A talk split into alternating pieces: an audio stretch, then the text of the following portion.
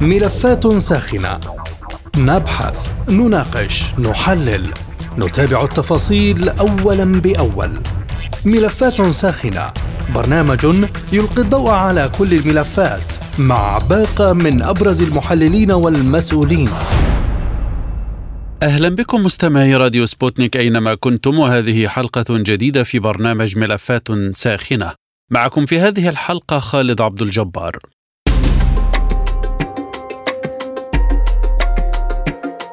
قال رئيس المكتب السياسي لحركة حماس إسماعيل هنية الأربعاء إن أي مرونة تبديها الحركة في التفاوض مع إسرائيل التي تجريها بوساطة الولايات المتحدة ومصر وقطر يوازيها استعداد للدفاع عن شعبنا متعهدا بأن ما عجزت إسرائيل عن تحقيقه في الميدان لن يؤخذ بمكائد السياسة. وأضاف هنية في كلمة مسجلة خلال مؤتمر مؤسسة القدس الدولية بالعاصمة اللبنانية بيروت نؤكد للصهاينة وللولايات المتحدة شريكتهم في العدوان بأن ما عجزوا عن فرضه في الميدان لن يأخذوه بمكائد السياسة كائنا ما كانت أشكال التحايل والضغوط التي يوظفونها. ودعا الفلسطينيين في القدس والضفة الغربية والداخل المحتل بأن يشدوا الرحال إلى المسجد الأقصى منذ اليوم الأول لشهر رمضان للصلاة فيه والاعتكاف والقيام. وأن يكسروا الحصار عنه وتابع هنية قائلا نؤكد أن الحد الأدنى الذي نرتضيه في المسجد الأقصى وسائر المقدسات الإسلامية والمسيحية هو الالتزام بالوضع القائم وفق القانون الدولي باعتباره استدامة الوضع كما كان عليه قبل الاحتلال في الرابع من يونيو عام 1967 وألمح هنية إلى أن مصير العملية العسكرية المحتمله للجيش الإسرائيلي في مدينة رفح ستبوء بالفشل.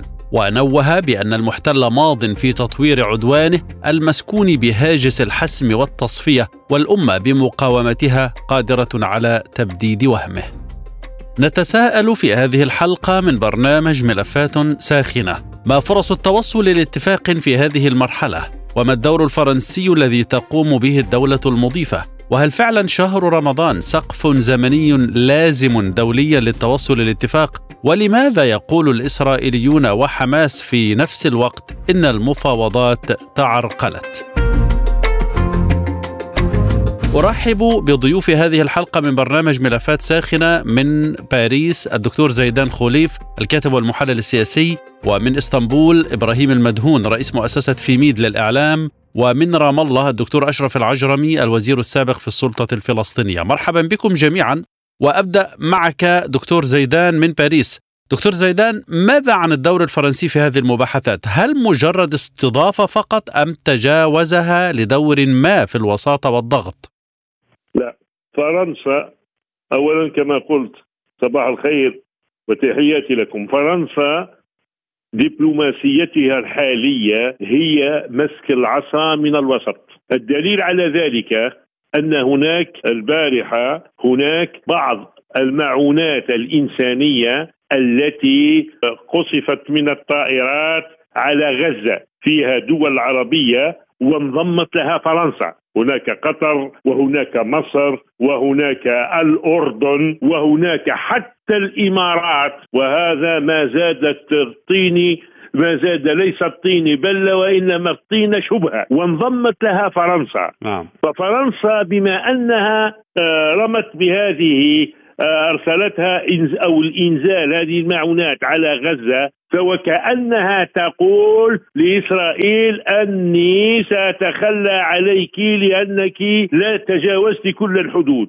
في نفس الوقت من الناحية الثانية حتى تكون لفرنسا ولدبلوماسيتها مصداقية انضمت إلى تعيين هذه الهدنة وكما قلنا خارج الهواء انضمت إلى السلطة الفلسطينية وفرنسا وحتى حتى ما يسمى بفصائل المقاومة الموجودون في الضفة حتى لا تلتهب وخاصة أنه بن غفير سيمنع المصلين من الوصول. فدخول فرنسا هو الضامن على أن المصلين سيصلون إلى المسجد الأقصى وسيصلون في رمضان به. ولن تستعل الضفة لأن إذا استعلت الضفة في اعتقادي أن الطيبي لن يتخلى على تحريك عرب 48 للدخول في النزاع ومن هنا تنتهي قضية فلسطين وقضية إسرائيل بإنشاء دولة فلسطين على حدود ال 67 وخاصة إذا ما اتبعنا أو إذا ما سمعنا ما تقوله الوفود أمام محكمة العدل الدولية بعد أن منعت إسرائيل من الإبادة وننتظر ما سيخرج مما يسمى القرار في الموضوع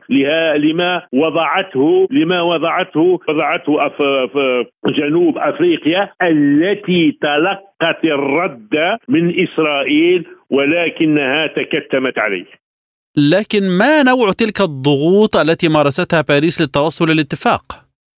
المرونة التي أبداها الكيان هو أن قيل له بأن كل الأرض عدا الكيان أصبح معاديا له. كل الأرض. والدليل على ذلك أن نتبع الوفود التي تمر دواليك دواليك أمام محكمة العدل الدولية، البارحة كانت هناك جامعة الدول العربية يعني 22 دولة، وقبلها كانت إسبانيا، وقبلها وقبلها كانت فيجي، وقبلها كانت جزر وكل هذه الدول التي مرت أمام محكمة العدل الدولية لم تتوانى في الضغط على إسرائيل وعلى حتى وصلت إلى آه، ذروتها بالتهديد بأنها اباده وساقول شيء قانوني. أن لكل دولة موقعة على معاهدة الاباده أن تحمل القرار الصادر عن محكمة لاهاي وتذهب به إلى مجلس الأمن وتطالب بقوة ردع. فإذا تمنعت تمنع مجلس الأمن على إعطاء الضوء الأخضر إلى قوة أو تشكيل أو إعطاء قوة ممانعة على هذه الدولة أن ترجع وأن تقوم بقصف تل أبيب. وهذا القصف يكون يكون متبعا لقانون الدولي أو هذه الدولة دولة أيا كانت من الموقعين فيمكن لها أن تكون تحالفا مع أي دولة أخرى ليردعوا إسرائيل ليردعوا إسرائيل عن قصف غزة وعن إرسال جنودها. ومن هنا إسرائيل نرى هل هذا الكيان؟ نراه يتراجع شيئا فشيئا بإيقاف الحرب بطريقة لا يشعر بها أحد يعني أنه لا يقف على رؤوس الأشهاد ويقول لقد أوقفنا الحرب. لأن هذه الكلمة معناها انتصار أن المقاومة انتصرت. فهم الآن ينسحبون رويدا رويدا ويتذرعون بحلول شهر شهر الفضيل ألا ألا شهر رمضان لأنهم يخافون من اندلاع الضفة والضفة تحت بطبيعة الحال السيطرة الكيان بمعونة كما قلت السلطة الفلسطينية هل تقصد أن إجراءات المحاكمة كانت هي الضاغط الذي أدى لإيقاف الحرب أو سيؤدي إلى إيقاف الحرب؟ هو بطبيعة الحال ان لأن اولا كانت هذاك آه، ما أصدرته محكمة العدل الدولية ما كان الا إلا آه، آه، قرار مبدئي قرار مبدئي بأن بأن توقف الإبادة وتعطي يعطي الكيان تقريرا إلى محكمة العدل الدولية محكمة العدل الدولية بأنه أوقف ما يسمى الإبادة الجماعية. فهناك اعتراف بأن فيها هناك إبادة وعلى الكيان أن يوقفها أن يوقفها. وبالتالي هذا الشيء الآن تراجع تراجع القصف وتراجع الأعمال العسكرية في غزة. ولا وله وصول شهر رمضان المعظم. ومن هنا قد انسحبت انسحبت آه، بطريقة آه، خفية حتى تقول تربح شيئين أن لا تندلع الضفه وفي نفس الوقت تعطي تعطي تعطي قرار إلى إلى محكمة العدل الدولية بأنها أوقفت كل شيء. هذه الأعمال لأن المقاومة أوقفت ولكن البارحة أن المقاومه أن القسام ضربت إسرائيل من جنوب لبنان. يعني هناك المعركة وهذه رساله وهذه رسالة إلى الكيان بأنه إذا اوقفت غزة فهناك شمال شمال فلسطين المحتله ويمكن ان تندلع الضفه وتندلع ويندلع آه عرب 48 فكل هذه فكل هذه ما يسمى المزيج المزيج من الحلول الجزئيه اعطت ما يسمى صناعه إلى قرار بان الكيان الغاصب سيخفف الوطأ عن غزه ولكنه لا يؤمن وبالتالي على كل المقاومين ان يستعدوا وان يحضروا ذخيرتهم لأنهم سيعودون سيعودون لا محالة بعد شهر رمضان حتى وإن كانت بضربات استباقية قد يحركها عملاء الكيان داخل غزة باطلاق صاروخ ومن هنا تقول بأننا تلقينا صاروخ سندخل وسنقصف غزة أو نقصف شمال لبنان إلى غير ذلك.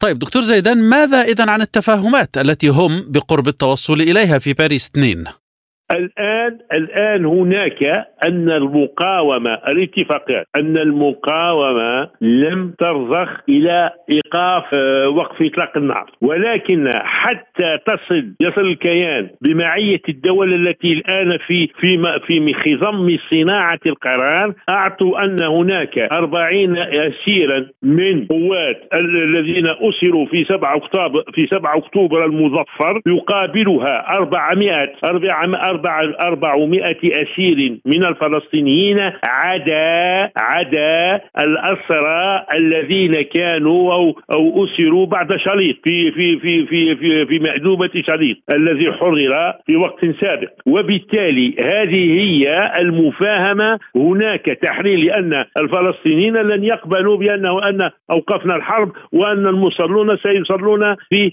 الضفة أي يصلون في القدس. الذين يسكن الفلسطينيين الذين الذين يسكنون الضفة لا يريدوا الصلاة في القدس يريدون الاستشهاد من أجل القدس. وبالتالي هناك عمل على الأرض وهو تحرير بعض الرهاء بعض الأسرى من سجون الكيان وبالتالي يكون نصرا مظفرا إلى المقاومة وإلى فلسطين ككل. والآن نسمع بأن وزير الخارجية الفلسطيني يقول أن علينا أن يكون أن تتحد الضفة مع غزة ويكون قتال واحد واشتباك واحد وكل شيء واحد. ولكن ولكن السلطة أغوتها أموال الشيكلات التي تصل التي تصل من تل أبيب لتطعمهم وتطعم من يأخذهم. وفي هذه الحالة حتى أن هناك مقاومة وهناك نظرة شرعية بأن الذين يتلقون هذه الأموال من تل أبيب مشكون في مشكوك في أمرها شرعا طبقا للشريعة الإسلامية. وهذه هي هذه هي الاتفاقات التي هي ما زال بصدد صناعة القرار. لم يصلوا بعد إلى صناعة القرار وماذا؟ ولكن هناك ملامح ملامح لمحيط هذه القرار. هي إيقاف الأعمال ترك المصلين يدخلون الأقصى إعطاء المعونات إلى غزة إعطاء آه، قليل من الحرية إلى أهالي أهالي الضفه ومن هنا يجمع الشمل من جديد ولكن مقابل ذلك سيوضع رأس آه، نتنياهو على المسقلة. شكرا للدكتور زيدان خوليف الكاتب والمحلل السياسي من باريس.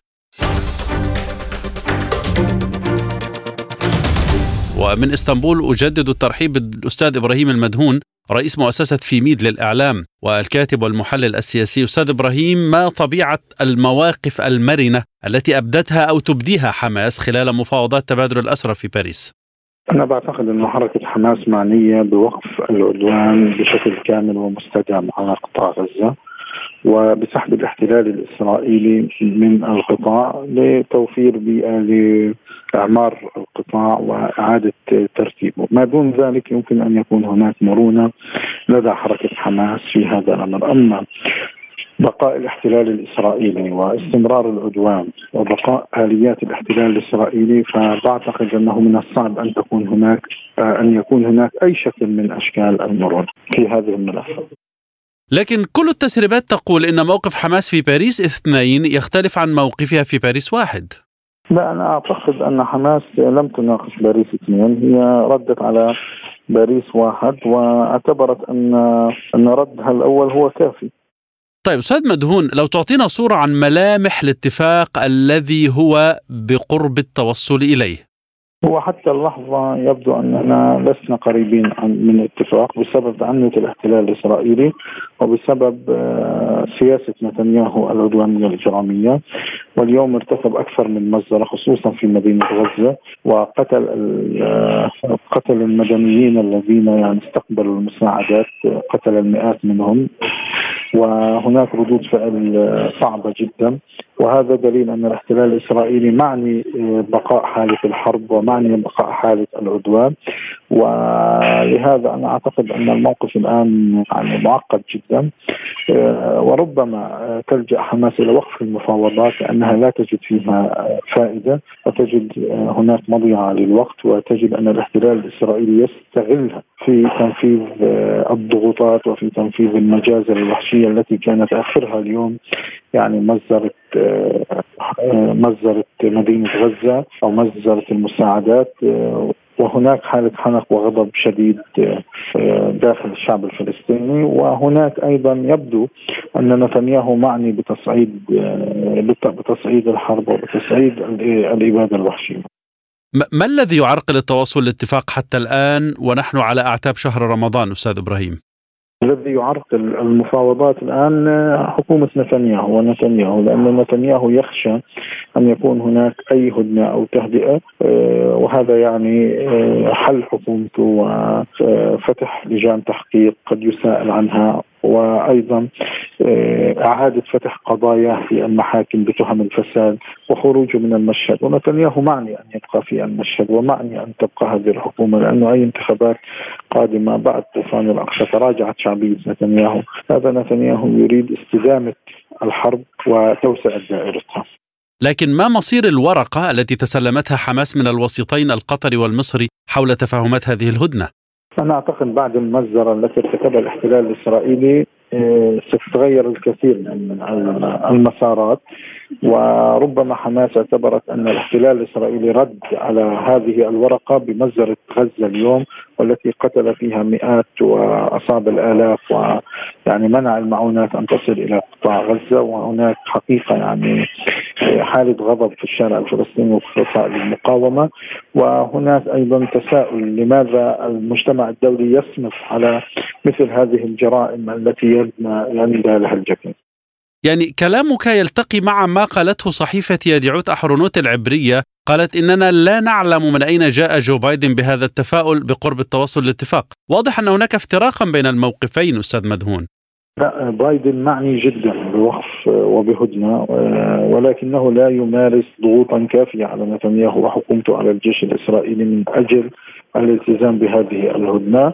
ولكن هو يطالب ويحاول ويعمل ولكن آه، يبدو أن نتنياهو آه، ولكن يبدو أن نتنياهو يعني لا يتجاوب مع بايدن بل على العكس ويستهلك الوقت من أجل تغيير حقيقي في الإدارة الأمريكية عبر الانتخابات وقدوم صديقه ترامب.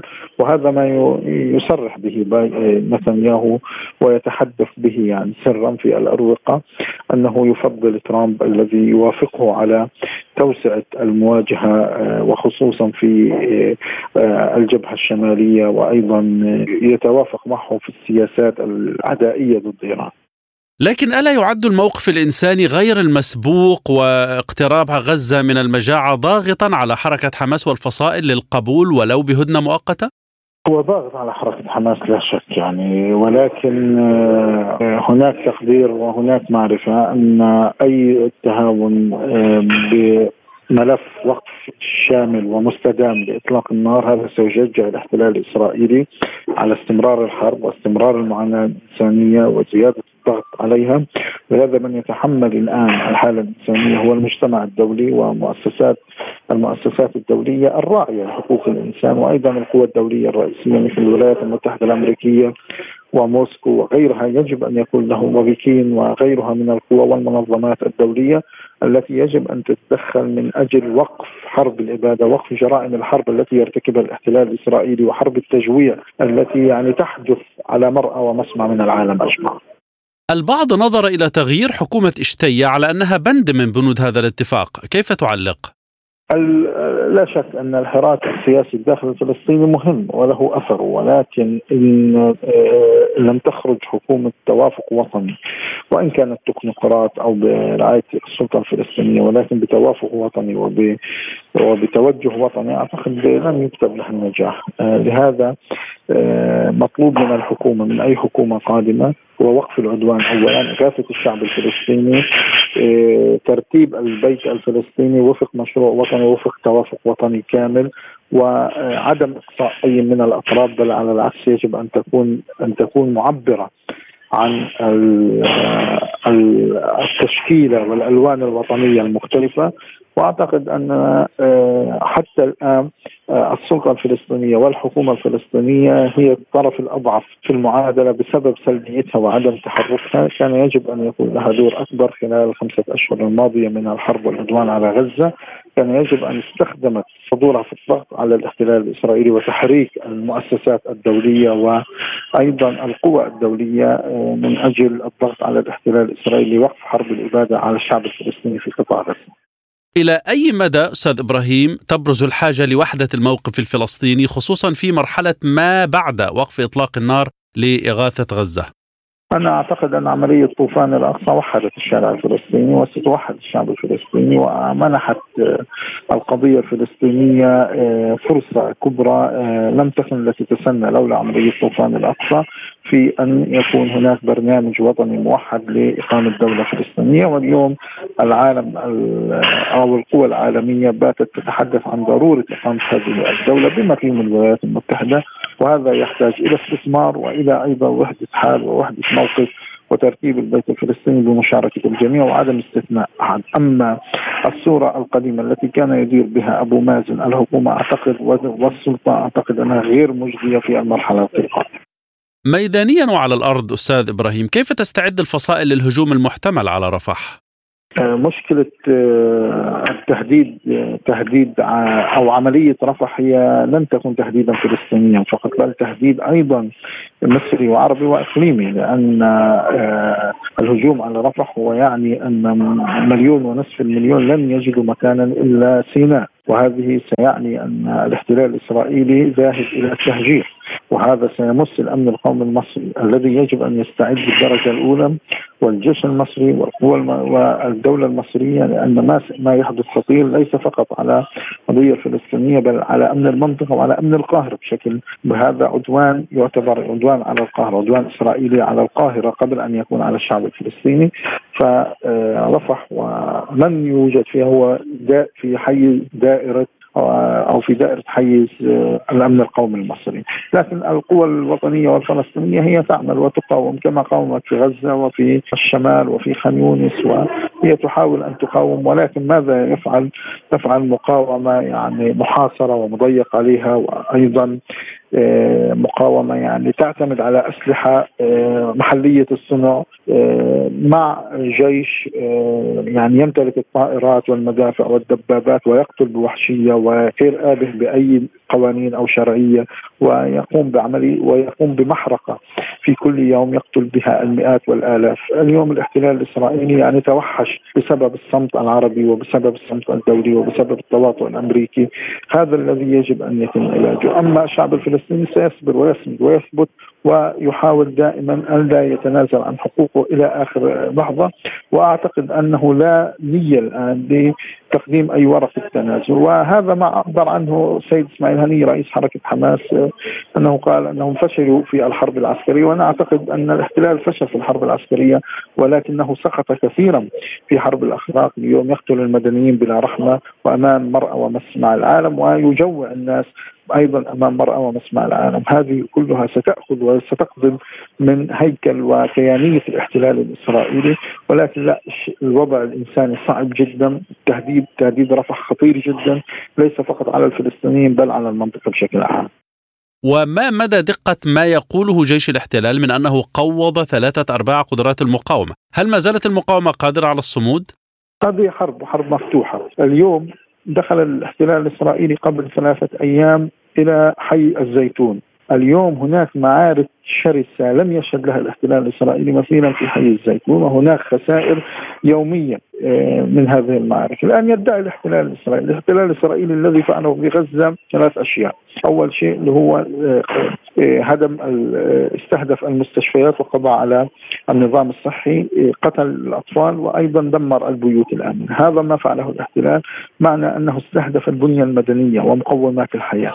أما القوات أما المقاومة العسكرية والمسلحة. أعتقد وهو يدرك الاحتلال الإسرائيلي ذلك أنها ما زالت تقف على أرض صلبة وأنها ما زالت مستعدة للمواجهة. لكن الاحتلال الإسرائيلي يهرب من مواجهة المقاومة الفلسطينية إلى الإمعان في قتل المدنيين. اليوم مثلا المصدر لم يستهدف مقاتلي الزيتون الذين يعني حولوا آه، هذه الدبابات إلى مجرد يعني خردة في شوارع الزيتون. هو ذهب إلى أن يقتل الذين يريدون أن يأخذوا كيس الطحين أو يستقبلوا المساعدات. مصدر بشعة بكل ما تعني. هذا هو الاحتلال الإسرائيلي شكرا للاستاذ إبراهيم المدهون رئيس مؤسسة فيميد للإعلام الكاتب والمحلل السياسي من إسطنبول.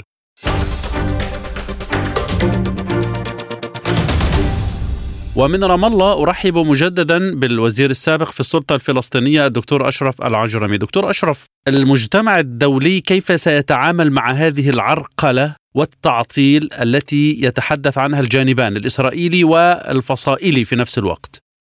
يعني آه، حتى الآن لا يمكن الحديث أن المفاوضات وصلت إلى طريق مسدود صحيح أن هناك صعوبات وعدم التوصل إلى اتفاق شامل لا يعني أنها انتهت. آه، لأن نهايتها يعني أن اسرائيل ستدخل منطقة رفح. وهناك ضغوط دولية وإقليمية كبيرة لمنع مثل هذا التطور على الأقل في الفترة التي يعني تسبق وخلال شهر رمضان. وبالتالي آه، لا تزال هناك مفاوضات ويمكن التوصل إلى صيغه حل وسط. آه، كل طرف يتهم الطرف الآخر بالتعطيل. إسرائيل تقول أنها بانتظار رد زعيم حركة حماس في غزة يحيى السنوار وحماس تقول أن إسرائيل تعطل ولا توافق وبالتالي لا تزال هناك إمكانية للوسطاء يعني التوصل إلى صيغة حل وسط في هذا الموضوع.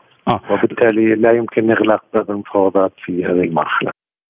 طيب دكتور أشرف هل استقالة حكومة إشتايا وتكوين حكومة تكنوقراط؟ آه، ألم تكن بندا في هذه الصفقة؟ هكذا قال بايدن قال هدنة لمدة ستة أسابيع وحكومة تكنوقراط. هي حكومة التكنوقراط في الواقع للمرحلة التالية للحرب. نحن بعد لم نصل لهذه المرحلة. يجب أولا أن يتوقف إطلاق النار بشكل كامل وتنتهي الحرب وتفتح البوابات لمساعدات إنسانية كبيرة ثم تأتي بعد ذلك حكومة تكنوقراط لتبدأ مرحلة إعادة بناء قطاع غزة. يعني متطلبات السكان هناك هناك خطوات قطعت وهي استقالة شتية ولكن حتى الآن لم يكلف شخص آخر بإنشاء أو تركيب حكومة جديدة والكل بانتظار تطورات الأمور في قطاع غزة. هل سيكون هناك وقف إطلاق نار أم لا؟ لأنه بدون وقف إطلاق نار آه، لن تكون الحكومة قادرة على القيام بأي مهام وأيضا هناك شروط إضافية تتعلق بتوافقات فصائلية حول الحكومة لأنه أيضا بدون اتفاق فصائلي لا يمكن لهذه الحكومة أن تعمل في قطاع غزة. في ضوء هذا الكلام معركة رفح أجلت أم ألغيت؟ من الناحية الإسرائيلية أجلت وإسرائيل مصره على استكمال الحرب ولكن يعني الكل يعمل بأنه إذا تم الاتفاق حول وقف إطلاق نار لمدة ستة أسابيع ربما أن تكون هذه آه، تصعب على إسرائيل الانتقال إلى الحرب بعد ستة أسابيع يعني بعد انقضاء شهر رمضان آه، القادم. بالتالي آه، الكل يتمنى أن تكون هناك آليات لمواصلة وقف إطلاق نار والتوصل إلى وقف إطلاق نار آه، شامل في إطار الترتيبات لليوم التالي للحرب. ولكن بنيامين نتنياهو يعمل بأن تكون لديه الإمكانية لمواصلة الحرب على الأقل لتحقيق انتصار آه، مزعوم يعمل تحقيقه. شكرا للدكتور أشرف العجرمي الوزير السابق في السلطة الفلسطينية من رام الله. وشكرا لكم مستمعي الكرام. للمزيد زوروا سبوتنيك دوت اي مستمعينا بهذا نصل وإياكم إلى نهاية هذه الحلقة من برنامج ملفات ساخنة. طابت أوقاتكم وإلى اللقاء.